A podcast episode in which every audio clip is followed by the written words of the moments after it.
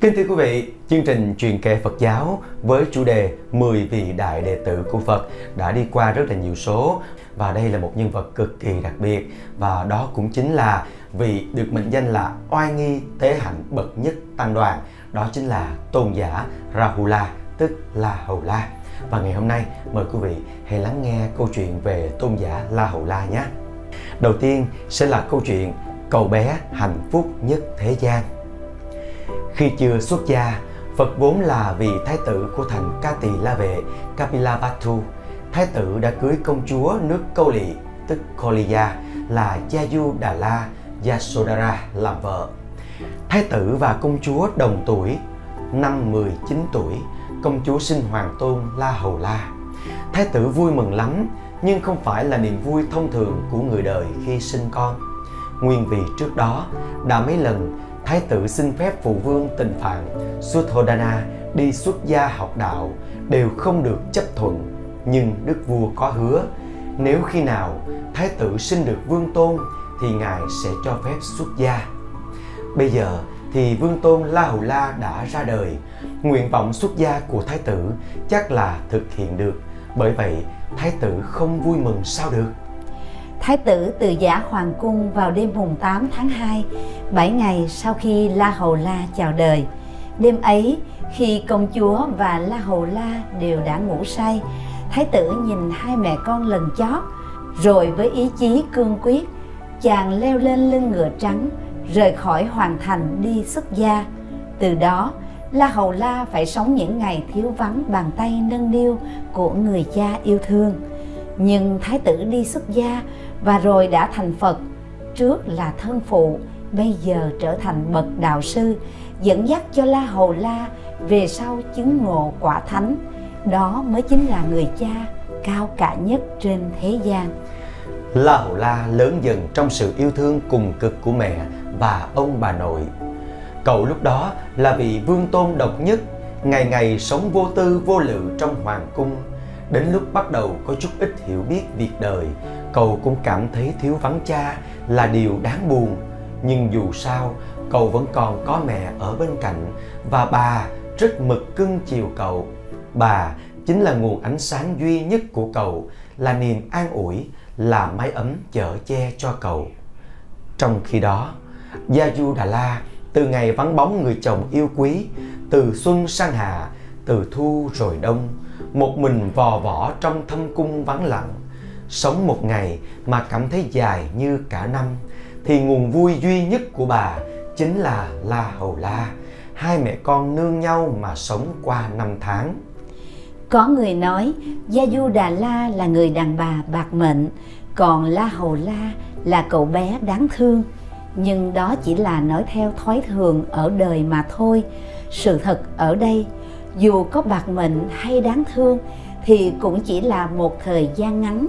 Hơn nữa, có hy sinh lớn thì chắc chắn sẽ có thu hoạch lớn. Mà quả vậy, về sau được phật hóa độ, công chúa xuất gia tu tập và đã chứng ngộ. La hầu la cũng vậy, đã theo phật xuất gia và chứng quả thánh. Công chúa chẳng phải là người phụ nữ vinh hạnh nhất đời đấy ư la hầu la, chẳng phải là cậu bé hạnh phúc tột cùng đấy ư? Khi từ giả hoàng cung, Thái tử cũng muốn ôm La Hầu La vào một lần chót. Nhưng vì sợ làm kinh động công chúa, Lỡ như nàng thức giấc, Làm cản trở sự ra đi thì sao? Cho nên chỉ nhìn và thầm bảo, Đợi khi ta thành đạo rồi, Sẽ trở về thăm con. Phật xem tất cả chúng sinh đều như La Hầu La Phật đã đem tình thương cho tất cả chúng sinh Thì ở vào hoàn cảnh của La Hầu La cậu lại càng dễ dàng nhận được tình thương của Phật. Cho nên chúng ta chớ bảo La Hầu La thiếu vắng phụ thân từ thuở ấu thơ là rất đáng thương.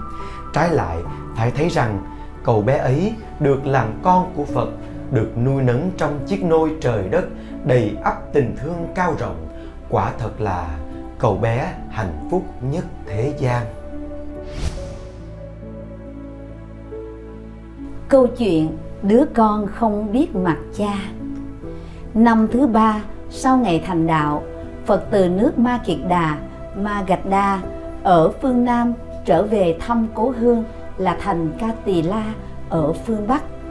Trên từ vua tịnh phạn xuống đến mọi người trong dòng họ Thích Ca đều ra ngoài cổng hoàng thành nghênh đón Phật, ngoại trừ hai người Gia Du Đà La và La Hồ La, công chúa nhủ thầm. Người đi xuất gia, mình vì người mà cam chịu nỗi buồn đau vắng vẻ. Người ở ngoài mặc y phục bạc màu, trong cung mình cũng ăn mặc giống người.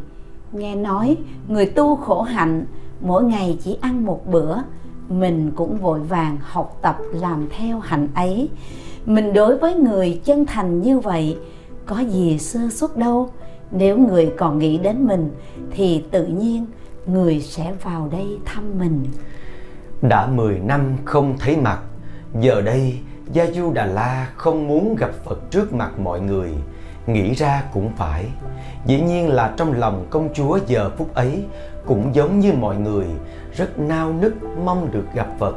Nhưng vì lễ giáo, vì tự trọng, bà đành phải nhẫn nại.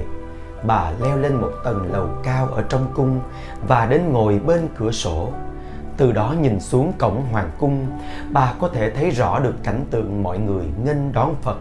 Ngay lúc ấy, cậu bé la hù la chạy đến bên bà và nói, mẹ ơi, ba con đã về bà nội bảo con thưa với mẹ như vậy. Cậu bé hãy còn ngây thơ đâu biết được những nỗi niềm thầm kín của mẹ trong giờ phút ấy như thế nào. Cậu chỉ thấy hôm nay trông mẹ sao có vẻ nghiêm trang đến phát sợ. Tuy nhiên cậu biết dù thế nào mẹ vẫn thương cậu rất mực cho nên lại nũng nịu hỏi. Mẹ ơi xem kìa ngoài cổng đông người quá trong đó thế nào chẳng có ba con? Ba con ra sao hả mẹ? Câu hỏi hồn nhiên phát ra từ miệng đứa con thơ dại lại càng làm cho lòng bà thấy thương cảm muôn phần. Nhưng tâm tình của người lớn, trẻ con làm sao hiểu được? Đột nhiên, một tay bà bế la hầu la, một tay chỉ xuống cổng hoàng cung. Đôi mắt rưng rưng, giọng nói run run, bà bảo la hầu la, con xem kìa trong đoàn sa môn kia người đi đầu có dáng vẻ trang nghiêm nhất là ba con đó. Cậu bé mở to cả hai mắt để nhìn. Một giọt nước mắt vừa rơi khỏi khóe mắt bà rớt trên đầu la hầu la. Bà vội nắm tay con dắt về phòng riêng. Mười năm xa cách mười năm biệt tâm biệt tích mười năm như mây khói như chim bao đây là lần đầu tiên bà được thoáng trông thấy phật. Lòng bà lúc đó như mặt nước ao bị ném xuống một hòn đá sóng gợn lao xao, không còn phẳng lặng được nữa. Quan sát và thấy rõ tâm ý của bà và sau khi đã đáp lễ mọi người phật dẫn xá lợi phất và mục kiền liên vào nội cung thăm bà. Cuộc trùng phùng giữa một người là đức phật đại giác và một người là vị hoàng phi xinh đẹp đã làm cho mọi người chú ý. Trong một phút yên lặng, với ánh mắt trang nghiêm và đầy từ bi, phật nhìn gia du đà la vừa cảm thông, vừa thương xót. Còn gia du đà la thì nhìn phật như yêu thương, như hờn dỗi, tâm hồn bấn loạn, trăm mối ngổn ngang. Rồi bà bật khóc phật yên lặng đứng nhìn, để yên cho bà khóc. Khi cơn xúc động đã dần dần lắng dịu, bà mới chợt nhận ra rằng, giữa phật và bà, giờ đây có một đường mưa ngăn cách. Bà lại nghĩ, phật là phật. Đâu có chuyện phật sẽ dùng lời êm ái dịu ngọt của một người chồng để an ủi mình như thuở xưa bà liền lau khô nước mắt, đỡ la hồ la, quỳ xuống trước phật. Bấy giờ, phật mới nói với bà, thật chậm rãi, rõ ràng từng tiếng một. Để cho nàng phải chịu bao nỗi buồn đau, đó là sự thiếu sót của ta. Nhưng ta đã xứng đáng với tất cả chúng sinh. Giờ đây, ta đã thành tựu được bản nguyện từ vô số kiếp xin nàng hãy vì ta mà vui vẻ lên. Phật lại nhìn la hù la từ ái vỗ về. Thật chóng quá, con đã lớn thế này rồi. Phật có vẻ như thờ ơ, mà cũng có vẻ như rất dồi dào tình cảm. Lời nói của phật, thái độ của phật đã làm cho hai vị tôn giả xá lời phất và một kiền liên thật cảm động. Tưởng chừng có thể khóc lên được còn cậu bé la hồ la thì đang lúng ta lúng túng, chẳng biết kêu phụ thân mình bằng gì. Kêu là ba ư trong người nghiêm trang như ông thần. Tiếng ba không thể lọt ra khỏi miệng được. Kêu là phật ư, chẳng biết có nên kêu như thế không. Nhưng la hầu la quả thật thông minh, nhìn thấy quá đông các vị sa môn theo chân phật.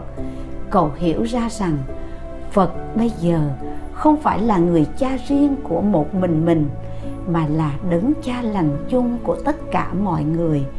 Cậu bé 10 tuổi mà có sự thấy biết như vậy thì quả thật không phải là một cậu bé tầm thường, mà đã sẵn có nhiều căn lành. Chú sa di đầu tiên. Trong thời gian phật và tăng chúng ở lại hoàng cung nơi đây tạm thời trở thành một tăng viện, không khí hoàn toàn nghiêm tịnh, không có cung nga mỹ nữ, không có đàn ca múa hát, không có yến tiệc rượu chè nhưng phật đã không ở lại đây lâu, vì sợ rằng nếu ở lại đây lâu, không khí hoàng cung sẽ ảnh hưởng đến nếp sống thiểu dục của tăng đoàn, rất dễ làm cho tăng chúng mất chánh niệm cho nên chỉ vài ngày sau, phật đưa tăng chúng ra trú tại công viên Ni Cô Đà tức nikroda ở ngoại ô thành katila tuy trú tại vườn nicoda nhưng phật vẫn thường vào hoàng thành để khất thực và bố giáo. Cậu bé la hầu la dần dần cũng quen đi không còn cái dáng vẻ sợ sệt nữa. Có lúc đã nói với phật một cách ngây thơ thật dễ thương. Bạch phật con rất thích được ở chung hoài với phật. Câu nói ấy đã tỏ rõ được tình phụ tử thiên liêng nếu không thì dễ gì mới thấy nhau trong thời gian ngắn mà đã khiến một đứa bé thốt được lời lẽ như vậy? Đức phật cũng từ ái trả lời ừ con à rồi cũng sẽ có ngày ta cho con được ở hoài bên cạnh ta. Quả vậy, sau đó không lâu, la hầu la đã được xuất gia theo phật. Nguyên vì gia du đà la vẫn một lòng tưởng nhớ phật nên thường tập cho la hồ la dạng dĩ hoạt bát rồi một hôm bà bảo con hãy theo cha con mà xin gia tài. Cha con có thứ tài sản quý báu mà cả mẹ con mình chưa bao giờ trông thấy. Trưa hôm ấy phật và chư tăng vào thành khất thực xong. Lúc đang trên đường trở về vườn ni câu đà thì la hầu la chạy theo sau phật thỏ thẻ. Phật ơi xin cho con gia tài của phật đi Gia Du Đà La nhìn theo bóng dáng đứa con yêu thương duy nhất đang theo chân Phật khuất dần, rồi nghĩ đến việc La Hầu La có thể sắp xuất gia, lòng bà bỗng quặn thắt, nước mắt tuôn trào.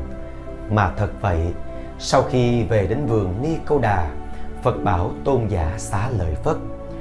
Cháu La Hầu La đang theo tôi xin tài sản, tôi không muốn cho cháu thứ tài sản cũng như hạnh phúc tạm bợ, mà phải là thứ tài sản quý báu và hạnh phúc chân thật.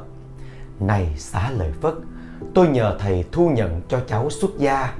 Cháu sẽ là chú tiểu đầu tiên của giáo đoàn.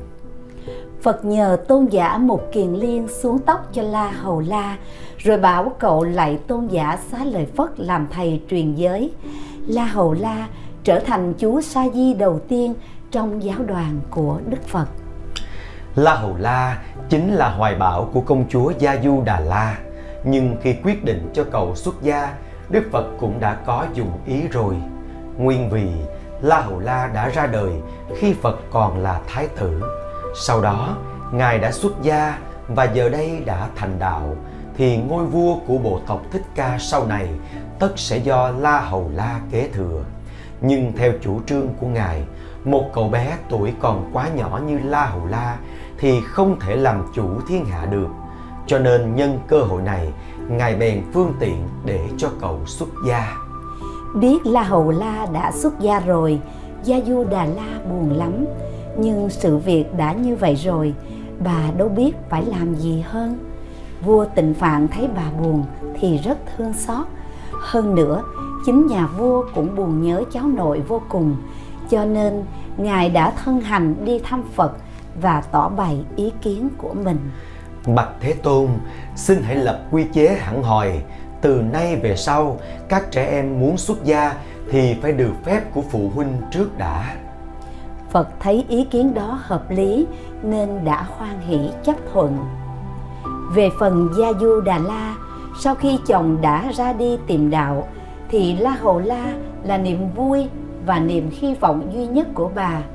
Bây giờ, đến lượt La Hầu La cũng đi tu nốt, thì mọi thứ trên cõi đời đối với bà còn có nghĩa gì đâu. Lòng bà trở nên nguội lạnh, mất hết niềm vui.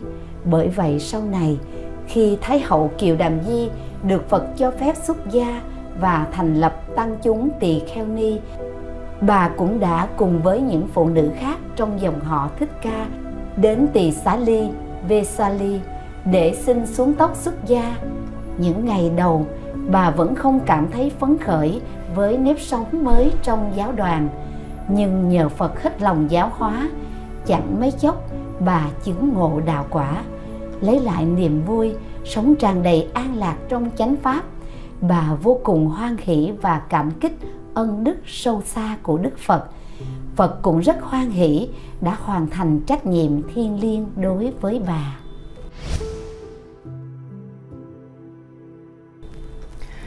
Câu chuyện tuổi trẻ nghịch ngợm Từ khi La Hầu La xuất gia thì tăng đoàn thiết lập thêm chế độ sa di.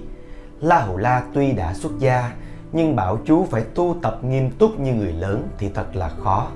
Một chú bé còn nhỏ tuổi như La Hầu La hàng ngày phải sống gò bó trong tăng đoàn. Nếu là do ý muốn thì không có gì để nói. Nhưng nếu vì do hoàn cảnh bắt buộc thì trong tâm lý, thế nào cũng nảy sinh nhiều biến chứng khó mà lường được. La Hầu La xuất gia nhưng đã không cảm thấy có gì vui vẻ trong đời sống tăng đoàn. Có điều là, chú không dám nói ra những cảm nghĩ khó chịu của mình mà thôi. Lúc đó, chú đang ở tại rừng Ôn Tuyền, ngoại ô thành Vương Xá. Có rất nhiều các vị quan viên, trưởng giả, cư sĩ thường đến tìm thăm Phật. Gặp chú, họ hỏi thăm Phật hiện ngự ở đâu, thì thế nào, chú cũng nghĩ cách để trêu ghẹo. Nếu Phật đang ngự ở tại Trúc Lâm, thì chú bảo Ngài đang ở Linh Thú. Nếu Phật đang ngự tại Linh Thú, thì chú lại bảo Ngài đang ở Trúc Lâm nên biết rằng Trúc Lâm và Linh Thú cách xa nhau hơn hai dặm đường. Sự nghịch phá của chú đã bắt người ta phải đi lại mệt nhọc mà lại không được tham kiến Phật. Như thế mà chú đã chịu tha cho người ta đâu. Khi người ta thất vọng trở về, chú còn vừa cười vừa hỏi. Sao? Quý vị đã bái kiến Đức Thế Tôn chưa? Thưa chú, xin chú đừng trêu chọc chúng tôi nữa ai dám trêu chọc quý vị chẳng qua là tôi lo cho quý vị mà thôi. Rõ ràng là la hầu la vừa nghịch ngợm vừa bướng bỉnh không bao giờ chịu nhận lầm lỗi của mình. Thế thường con cái của những gia đình giàu có thường hay cậy thế lực địa vị của cha mẹ mà làm nhiều điều tác tệ. Trường hợp của la hầu la xuất thân là cháu vua con phật tuy được xuất gia và sống trong một tăng đoàn bình đẳng nhưng vì vẫn còn bé bỏng, chú vẫn được người lớn hết mực cưng chiều. Cho nên có thể nói rằng, cái tính ưa nghịch phá của chú, một phần vì bị ảnh hưởng của cái tập khí cao ngạo sẵn có, một phần vì ỷ lại sự cưng chiều của người lớn. Một hai lần đầu, người ta còn chưa biết, nhưng quá nhiều lần thì không ai là không biết cái tính thích dối gạt người, làm trò vui của chú tiểu la hầu la nữa và tiếng đồn về chúa đã đến tai Phật. Là một người cha hiền và là một bậc thầy nghiêm nghị, Phật đã rất phiền lòng khi nghe được những lỗi lầm ấy của La Hầu La. Phật muốn đích thân dạy dỗ chú, nên một hôm Ngài đã một mình đi đến rừng ôn tuyền. Hôm ấy, Phật sang đến rừng ôn tuyền với dáng vẻ thật uy nghiêm. Thật là hoàn toàn bất ngờ đối với La Hầu La. Chú vội vàng chỉnh đốn y áo và nghinh đón Phật thật cung kính. Đợi Phật an tọa xong, chú đi lấy nước rửa chân cho Phật. Ngài vẫn không nói năng gì. Mãi đến khi rửa chân xong, Phật mới chỉ chậu nước dơ mà hỏi chú. Này La Hầu La, nước trong chậu này có thể uống được không? Bạch Thế Tôn, nước đó đã rửa chân dơ lắm, không thể uống được. Còn cũng giống như nước trong chậu vậy, nước vốn trong sạch, nhưng sau khi rửa chân thì trở nên dơ bẩn. Con vốn là một vị vương tôn, đã từ bỏ những vinh hoa phú quý tạm bợ của thế gian để xuất gia tu hành. Tuy chưa là một vị tỳ kheo, nhưng con cũng đã thọ giới sa di. Vậy mà con đã không siêng năng tu tập, không làm trong sạch thân tâm, nói năng không thận trọng, suốt ngày chỉ biết dối gạt để treo ghẹo người.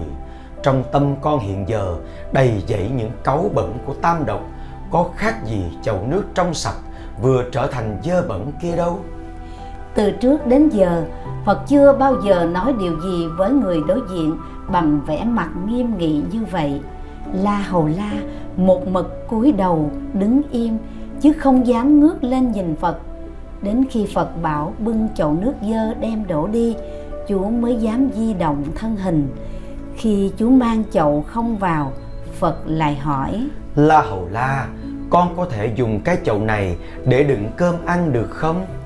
Bạch Thế Tôn, trong lòng chậu cáo bẩn còn dính đầy, không thể đựng thức ăn được. Con cũng giống như cái chậu ấy vậy, tuy đã là người xuất gia nhưng con không tu tập giới định tuệ, không gột sạch thân miệng ý, tâm niệm đã chứa đầy cáu bẩn thì còn chỗ đâu để chứa các thức ăn đạo lý. Phật lại đưa chân đá nhẹ cho cái chậu lăn đi rồi hỏi La Hầu La, con có sợ cái chậu này bị bể không? Bạch Thế Tôn, không, cái chậu rửa chân chỉ là một đồ vật xấu, dù có bị bể cũng không đáng quan tâm. Con không mến tiếc cái chậu, mọi người cũng không mến tiếc con như vậy. Tuy đã xuất gia, nhưng con không gìn giữ oai nghi, chỉ ham dối trá đùa cợt, thì kết quả là chẳng ai thương mến bảo bọc con. Đường giác ngộ thật xa vời, cho đến lúc chết, con vẫn chìm trong mê ám. La Hầu La toàn thân chảy mồ hôi hột, chú thấy hổ thẹn vô cùng. Chú tự hứa là từ nay về sau sẽ nỗ lực sửa đổi tâm tính cho thật tốt. Đức Phật lại cho chú nghe một ví dụ. Ngày xưa, một quốc gia nọ có nuôi một con voi lớn rất dũng mãnh, thiện chiến. Mỗi khi nhà vua điều binh lâm trận thì người ta mặc áo giáp cho nó, gắn xà mâu vào cặp ngà của nó, dắt kiếm vào bên tai, cột dao bén vào bốn chân và buộc thêm một cây gậy sắt vào đuôi nó nữa. Tuy được trang bị nhiều vũ khí như vậy, nhưng mỗi khi giao chiến với quân địch, nó đều lo giấu cái vòi cho thật kín, vì đó là chỗ nhược của nó. Nếu bị trúng tên thì chết ngay. Muốn bảo vệ mạng sống bằng mọi cách, nó phải bảo vệ cái vòi. La hầu la, giống như con voi kia, thận trọng bảo vệ cái vòi của nó, con cũng phải thận trọng giữ gìn lời nói của con. Nếu con cứ tiếp tục cái thói dối gạt đùa cợt thì nhất định sẽ giống như con voi kia để cho cái vòi của nó bị trúng tên. Huệ mạng của con sẽ tiêu mất, mọi người sẽ xa lánh, các bậc thiện trí sẽ không ngó ngàng tới con. Đến lúc chết lại phải chịu khổ trong ba đường dữ. Đức Phật đã tận tình tận lý, vừa thiết tha vừa nghiêm khắc mà răng dạy La Hồ La. Mỗi lời mỗi tiếng của Ngài đều in sâu vào tâm khảm chú. Chú phát nguyện từ này sẽ tận lực đổi mới thân tâm mình. Cũng giống như thóc lúa, dù chúng ta đem bỏ vào máy xay thành gạo, nhưng hạt gạo vẫn còn chút ít cám bám chung quanh. Phải dùng nước vo sạch thì gạo trắng mới hoàn toàn là gạo trắng. La Hầu La tuy có căn lành và xuất thân từ dòng giống cao quý, nhưng phải nhờ nước cam lồ của Phật để gột rửa một phen thì mới trở nên thanh tịnh.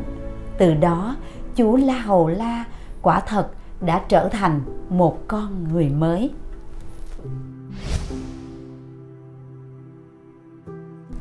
Câu chuyện Sa Di được phép ở chung phòng với tỳ kheo. Khi Đức Phật ngự tại tu viện Cù-sila, La, tức Gositarama, có tôn giả Xá Lợi Phất cùng ở bên cạnh lào La mỗi buổi sáng phải quét dọn sân vườn sạch sẽ rồi mới vào học tập. Vì vườn rất rộng nên công việc của chú thường phải mất rất nhiều thì giờ. Một hôm, sau khi quét dọn xong, chú theo đại chúng nghe Phật giảng Pháp. Đến chiều tối, chú trở về phòng thì thấy phòng của mình đã bị Đại Đức Tri Sự cấp cho một vị khách tăng trú ngụ. Tất cả y bác và tòa cụ của chú đều bị bỏ cả ra ngoài. Nội quy của tăng đoàn có quy định mỗi người ở một phòng. Bây giờ phòng mình bị chiếm thì biết làm sao? Phần vị chú còn là sa di, đối với chư vị tỳ kheo phải tuyệt đối kính trọng. Phần khác, chú lại cần tu tập hạnh nhẫn nhục mà Đức Thế Tôn đã từng dạy bảo. Cho nên chú đã không dám vào hỏi thẳng vị khách tăng kia vì sao lại chiếm phòng của chú. Đành cứ đứng lớ ngớ ở ngoài hiên, chưa biết phải xử trí ra sao. Ngay lúc đó, bỗng nhiên mây đen vần vũ đầy trời, rồi mưa tuôn xối xả. Không còn chỗ nào để trú ẩn, chú liền chạy vào nhà xí thật hôi hám, nhưng chú đành phải ngồi trong đó chứ không còn cách nào khác trong một phút một giây chú thoáng cảm nhận cái nỗi hiu quạnh của một kẻ không có nhà cửa để trở về nhưng rồi chú đã thản nhiên thiền tọa ngay trong nhà xí ấy. Chú cố vận dụng lời phật dạy để giữ tâm ý an tịnh. Dù phải trải qua những hoàn cảnh khó khăn hay phải trực diện với những thực tế phủ phàng như thế nào sự tu tập của chú lúc này quả có tiến bộ rõ rệt. Trong khi chú thiền tọa trong nhà xí thì ngoài trời mưa càng lúc càng dữ dội, những nơi đất thấp đều bị nước ngập. Một hang rắn ở gần nhà xí bị ngập nước, một con rắn đen ở trong đó chui ra và bò dần vào nhà xí. Đó là loại rắn độc nhiệt đới, cực kỳ nguy hiểm. Tính mạng của chú đang bị đe dọa, nhưng chú hoàn toàn không hay biết gì. Đức Phật đang tĩnh tọa trong tỉnh thất. Ngay lúc ấy, bỗng nhớ tới La Hầu La. Bằng thiên nhãn, Ngài quan sát thấy được mối nguy hiểm của chú đã gần kề. Bèn tức khắc đến ngay nhà xí ấy. Ngài đằng hắn một tiếng, bên trong có tiếng đằng hắn đáp lại. Phật hỏi, Ai ở trong đó? Dạ, con là La Hồ La. Con hãy ra ngay, ta có chuyện cần nói. La Hầu La đã nhận ra đúng là giọng nói của Phật, thật là ngoài sức tưởng tượng của chú. Chú liền ra khỏi nhà xí và như quên hết mọi chuyện, chú bất giác ôm chầm lấy Phật, nước mắt chảy đầm đìa. Dù sao, chú vẫn còn bé bỏng, cho nên đã không thể kiềm chế được tình cảm được trong hoàn cảnh này. Phật hỏi chú vì sao phải ngồi trong nhà xí, chú đem mọi việc vừa qua trình lên cạn kẽ phật cho phép chú được về tỉnh thất của ngài ở tạm qua đêm chú vui mừng không kể xiết, như vừa được từ địa ngục bước lên thiên đường. Những chú bé còn nhỏ tuổi mà đã sớm từ bỏ gia đình để vào sống với tăng đoàn, đúng ra là phải hưởng được sự chăm sóc chu đáo của quý thầy. Bởi vậy, phật đã ra huấn thị, cho phép các chú sa di từ nay được ở chung phòng với quý thầy trong hai đêm. Những việc nhỏ như vậy, đức phật cũng quan tâm đến cho thấy tình thương của ngài đối với các chú sa di là như thế nào. Xưa nay quý thầy khi thu nạp đệ tử thì phải chịu trách nhiệm dạy dỗ đệ tử của mình. Tôn giả xá lợi phất là thầy của la hầu la, nhưng vì thường bận giúp phật đi ra ngoài hoàng hóa, nên tôn giả đã không thường xuyên chăm sóc đến chú được.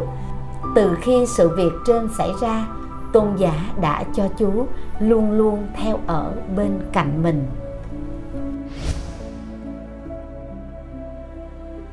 đức nhẫn nhục sau lần bị Phật quở trách nặng nề về tội dối gạt và từ khi được luôn sống kề cận bên thầy để được thường xuyên dạy dỗ, La Hầu La đã tiến bộ rất nhanh trong công phu tu tập. Bất cứ buổi pháp thoại nào của Phật, tôn giả Xá Lợi Phất cũng dẫn chú theo dự thính. Tôn giả thiền tọa chỗ nào cũng có chú ngồi bên cạnh. Tôn giả đi hoàng pháp nơi đâu cũng đem theo chú để chú học tập những kinh nghiệm độ sinh. Mỗi buổi sáng đi khất thực, chú đều theo sau thầy. Bởi vậy, thuở ấy trong tăng đoàn đã có lời xin tán rằng tôn giả xá lợi phất là đức phật thứ hai và là bậc ân sư tốt nhất của la hầu la một hôm chú theo thầy vào thành vương xá khất thực. Giữa đường gặp phải một anh chàng du côn. Hắn bỏ cát vào bát của tôn giả và dùng gậy đánh lên đầu chú gây thương tích. Máu nhỏ xuống áo từng giọt. Đã thế, hắn còn chửi. Mấy lão sa môn kia chỉ biết đi xin ăn để sinh sống. Miệng thì nói toàn những từ bi nhẫn nhục.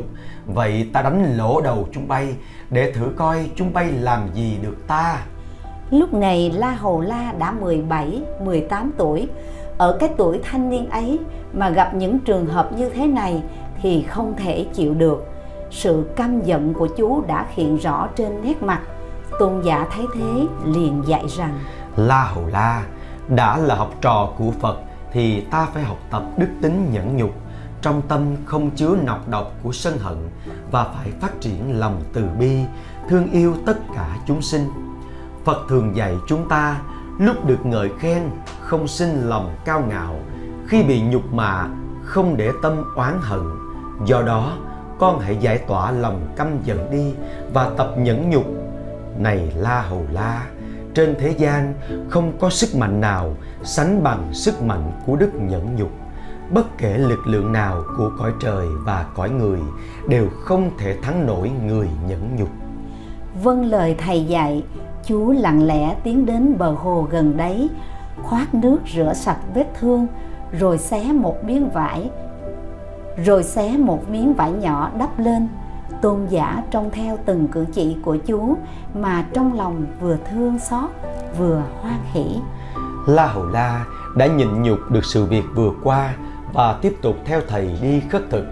Trên đường về chú đã trình lên tôn giả vài ý nghĩ của mình sự việc không hay vừa rồi, hiện giờ con không còn để tâm đến nữa.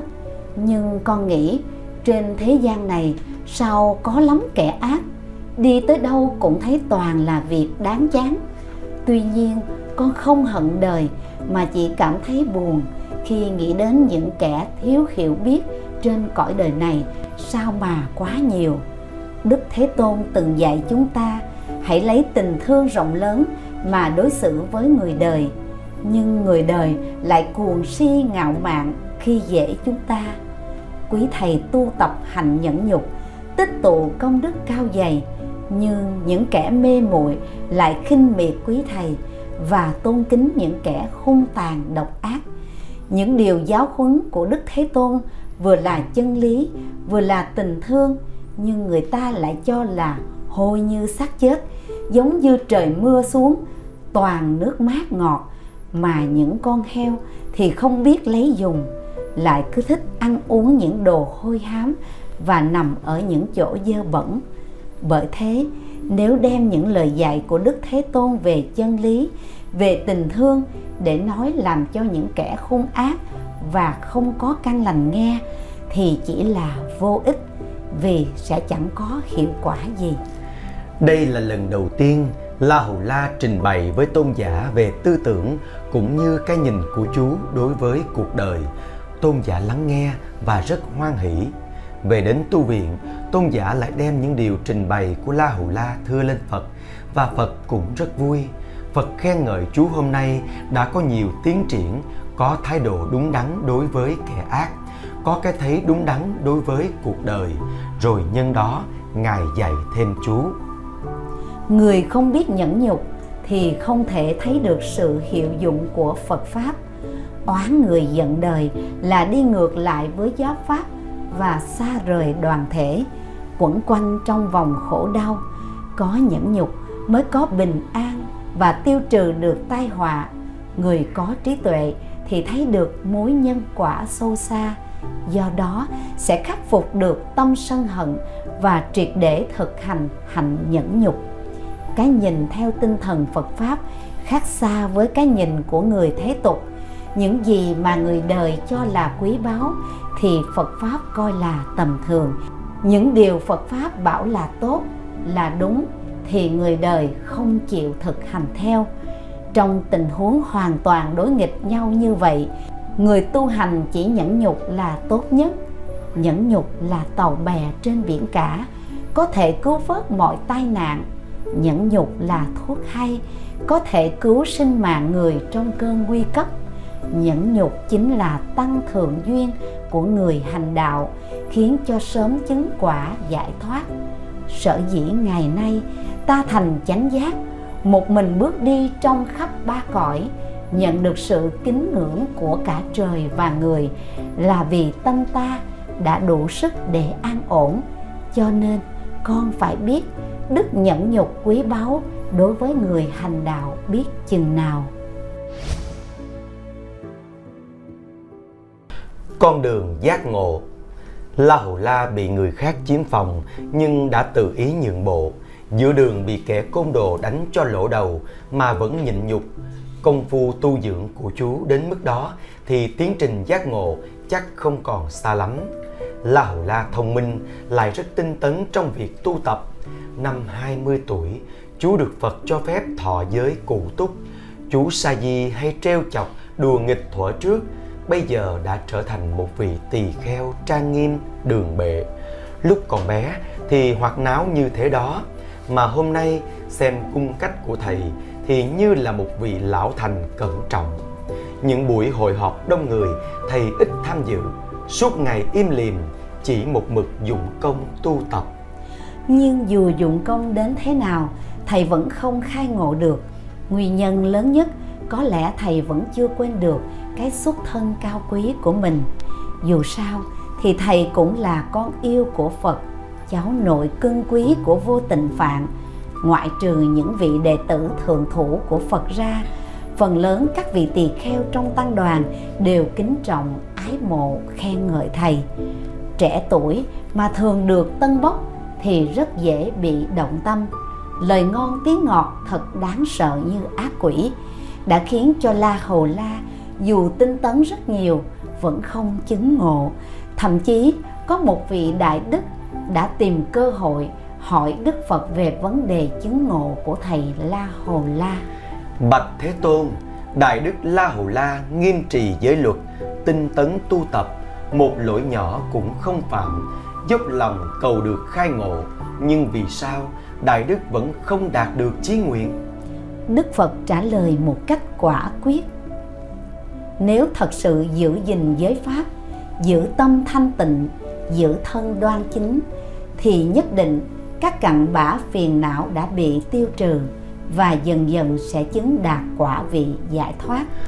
Phật không mấy quan tâm đến việc chưa chứng ngộ của Đại Đức La Hầu La vì Ngài tin tưởng rằng cái ngày trọng đại ấy chắc chắn sẽ đến với Đại Đức. Có lần, Đại Đức dường như đã chứng ngộ nhưng khi trình lên Phật những kiến giải của mình, Phật bảo là Đại Đức vẫn chưa thành công. Phật dạy Đại Đức hãy thường thuyết giảng về giáo nghĩa. Thân người là do năm uẩn tạm kết hợp mà có và hãy thường xuyên quán chiếu các vấn đề như ngã mạng, ngã, vô ngã, khổ, vui. Một buổi sáng kia, Đại Đức theo Phật vào thành xá vệ Savatthi du hóa Phật dẫn Đại Đức đi qua nhiều nơi, hết đường lớn tới hẻm nhỏ rồi dạy. La Hầu La, Thầy hãy quán chiếu để thấy rõ sắc là vô thường, thọ tưởng hành thức cũng là vô thường. Thân thể và tâm ý của mọi người đều là vô thường. Đến cả vạn sự vạn vật đầy dẫy trong thế gian kia, tất cả cũng đều là vô thường. Đã thấy rõ lẽ vô thường rồi thì tâm ta sẽ không còn bị vướng mắc vào đâu nữa. Vừa nghe mấy lời dạy giảng dị của đức phật tâm trí của đại đức bỗng bừng sáng ra. Đại đức xin phép phật một mình trở về tu viện trước tìm nơi vắng vẻ ngồi xuống trong tư thế hoa sen tập trung tâm ý quán chiếu các nguyên lý sâu xa phật vừa dạy Đại Đức cũng vận dụng phép quán từ bi để trừ khử tâm sân hận, vận dụng phép quán bất tịnh để rửa sạch tâm tham dục, vận dụng phép quán trí tuệ để chuyển hóa tâm si mê, vận dụng phép quán đếm hơi thở để ngưng tụ tâm loạn động. Cứ thế, Đại Đức đi sâu vào đại định, cơ duyên đã đến lúc chín mùi, Đại Đức hoát nhiên đại ngộ. Phật vừa trở về đến tu viện, liền đi ngay đến chỗ Đại Đức đang ngồi thiền, khai thị thêm. Hãy vận dụng tâm từ bi rộng lớn để đối xử với mọi người và mọi loài, dùng tâm lượng bao la để có thể dung chứa tất cả chúng sinh thì tiêu trừ được mọi phiền não, dùng phép đếm hơi thở để quán chiếu tâm ý thì đạt được đạo quả giải thoát. Đại Đức từ từ đứng dậy, đảnh lễ Phật rồi thưa Kính lạy Thế Tôn, tất cả mọi phiền não nơi con bây giờ đã dứt sạch, bây giờ con vừa tỏ ngộ. Đức Phật vô cùng hoan hỷ liền khen ngợi Trong tất cả đệ tử của Như Lai, Thầy là người tu mật hạnh bậc nhất Sở dĩ gọi là mật hạnh là vì đối với ba ngàn oai nghi và tám vạn tế hạnh của một vị tỳ kheo tôn giả La Hầu La đều nắm vững và hành trì nghiêm mật. Nhớ lại thuở đầu, cậu bé La Hầu La chạy theo Phật để xin tài sản, bây giờ đã chứng ngộ, chẳng phải là Phật đã ban cho tôn giả thứ pháp tài vô giá đó sao? Khi đã chứng ngộ rồi, địa vị của tôn giả La Hầu La trong tăng đoàn càng được đề cao đối với tín đồ tại gia. Tôn giả cũng được đặc biệt kính mộ. Ai cũng biết trong chúng tỳ kheo, tôn giả là người được cúng dường nhiều nhất. Xưa nay, việc cúng dường vật chất càng dồi dào thì việc tu tập càng dễ bị chướng ngại. Nhưng đối với tôn giả thì không hề gì, vì tôn giả đã không còn bị lụy về vật chất nữa. Bất cứ vật gì nếu có hơn một cái thì tôn giả liền đem chia cho các vị khác. Một ngày nọ, lúc Phật bố giáo tại một thôn trang gần thành Ca Tỳ La, có một vị trưởng giả ngưỡng mộ và phát tâm quy y theo Phật. Có lẽ vì có duyên với tôn giả La Hầu La, hoặc là vì nặng tình địa phương, ông đã phát tâm đặc biệt hộ pháp cho tôn giả. Bất cứ tôn giả có nhu cầu gì, ông đều chu cấp đầy đủ. Về sau, ông đã xây cất một ngôi chùa để hiến cúng cho tôn giả cư trú. Vào thời buổi đó, số lượng tăng chúng du phương hành hóa đã gia tăng rất đông, nên ngôi chùa của tôn giả lúc nào cũng có khách tăng ghé lại nghỉ chân. Vì trưởng giả thấy thế thì nghĩ rằng ngôi chùa là của ông hiến cúng, cho nên ông phải đích thân tham dự vào việc quản trị chùa.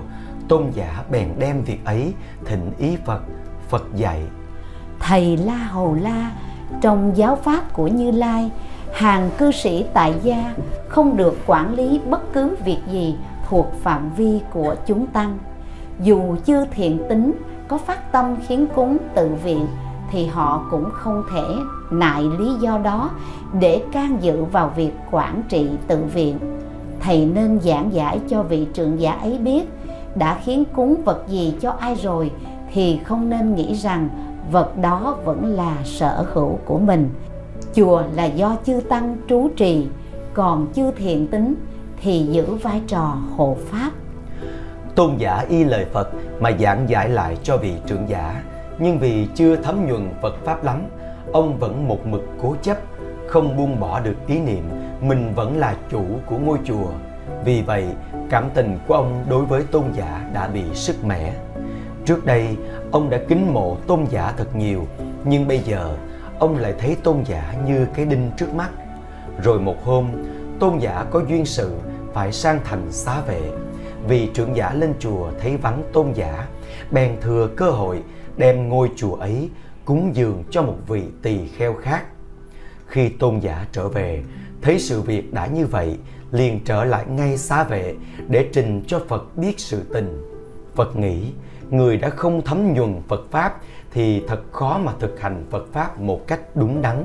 Nhưng sự việc này Phật dạy.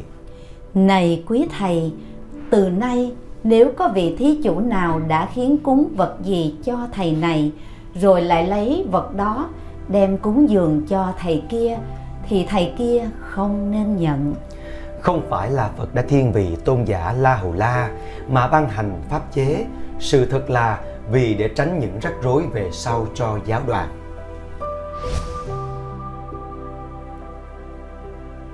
Nhập Niết Bàn La Hầu La không phải là một nhân vật tiếng tâm lừng lẫy trong tăng đoàn thời đó như Xá Lợi Phất, Một Kiền Liên, Đại Ca Diếp, A Nan. Tôn giả chỉ chuyên tu mật hạnh, không bao giờ tranh luận, suốt ngày kính tiếng lặng hơi, im lìm tu tập. Tôn giả bản tính nhu thuận, kiên cường, nhưng trong nếp sống của một vị tỳ kheo, tôn giả đã không tỏ ra có gì là sôi nổi cả. Cho nên chúng ta không lấy làm lạ rằng trong kinh điển không hề thấy ghi lại bất cứ một hoạt động hoàn pháp hay một cuộc tranh luận với ngoại đạo nào của tôn giả tôn giả chỉ là người tinh nghiêm, giữ gìn, oai nghi, tế hạnh. Bởi vậy, đúng như phật đã khen ngợi, tôn giả là vị đứng đầu tăng đoàn về tu mật hạnh. Tôn giả nhập diệt vào lúc nào? Trước hết, ngay như về ngày sinh của tôn giả cũng đã có hai thuyết. Một cho rằng tôn giả ra đời năm Phật 19 tuổi. Một cho rằng tôn giả ra đời năm Phật 25 tuổi cho nên, về niên đại nhập diệt, hiện cũng có hai thuyết. Một bảo rằng tôn giả đã nhập diệt trước Phật vài năm. Một bảo rằng trong giờ phút Phật nhập Niết Bàn, tôn giả vẫn có mặt bên cạnh Phật. Dựa vào các chứng cứ đáng tin cậy trong kinh điển thì ni sư Gia Du Đà La thân mẫu của tôn giả La Hầu La, nhập diệt năm 78 tuổi. Còn tôn giả thì nhập diệt trước đó nữa. Kinh chép một buổi tối nọ, ni sư Gia Du Đà La đã quán niệm như sau. Các ni sư, Kiều Đàm Di, Liên Hoa Sắc đều đã nhập diệt. La Hầu La cũng đã nhập diệt. Ta sinh cùng năm với Đức Thế Tôn. Năm nay ta đã 78 tuổi rồi.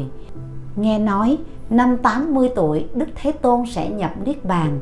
Ngày trước, vốn có nguyện cùng người đồng sinh đồng tử nhưng ngày nay thì giữa ta và người chỉ có tình đạo chứ đâu có tình riêng.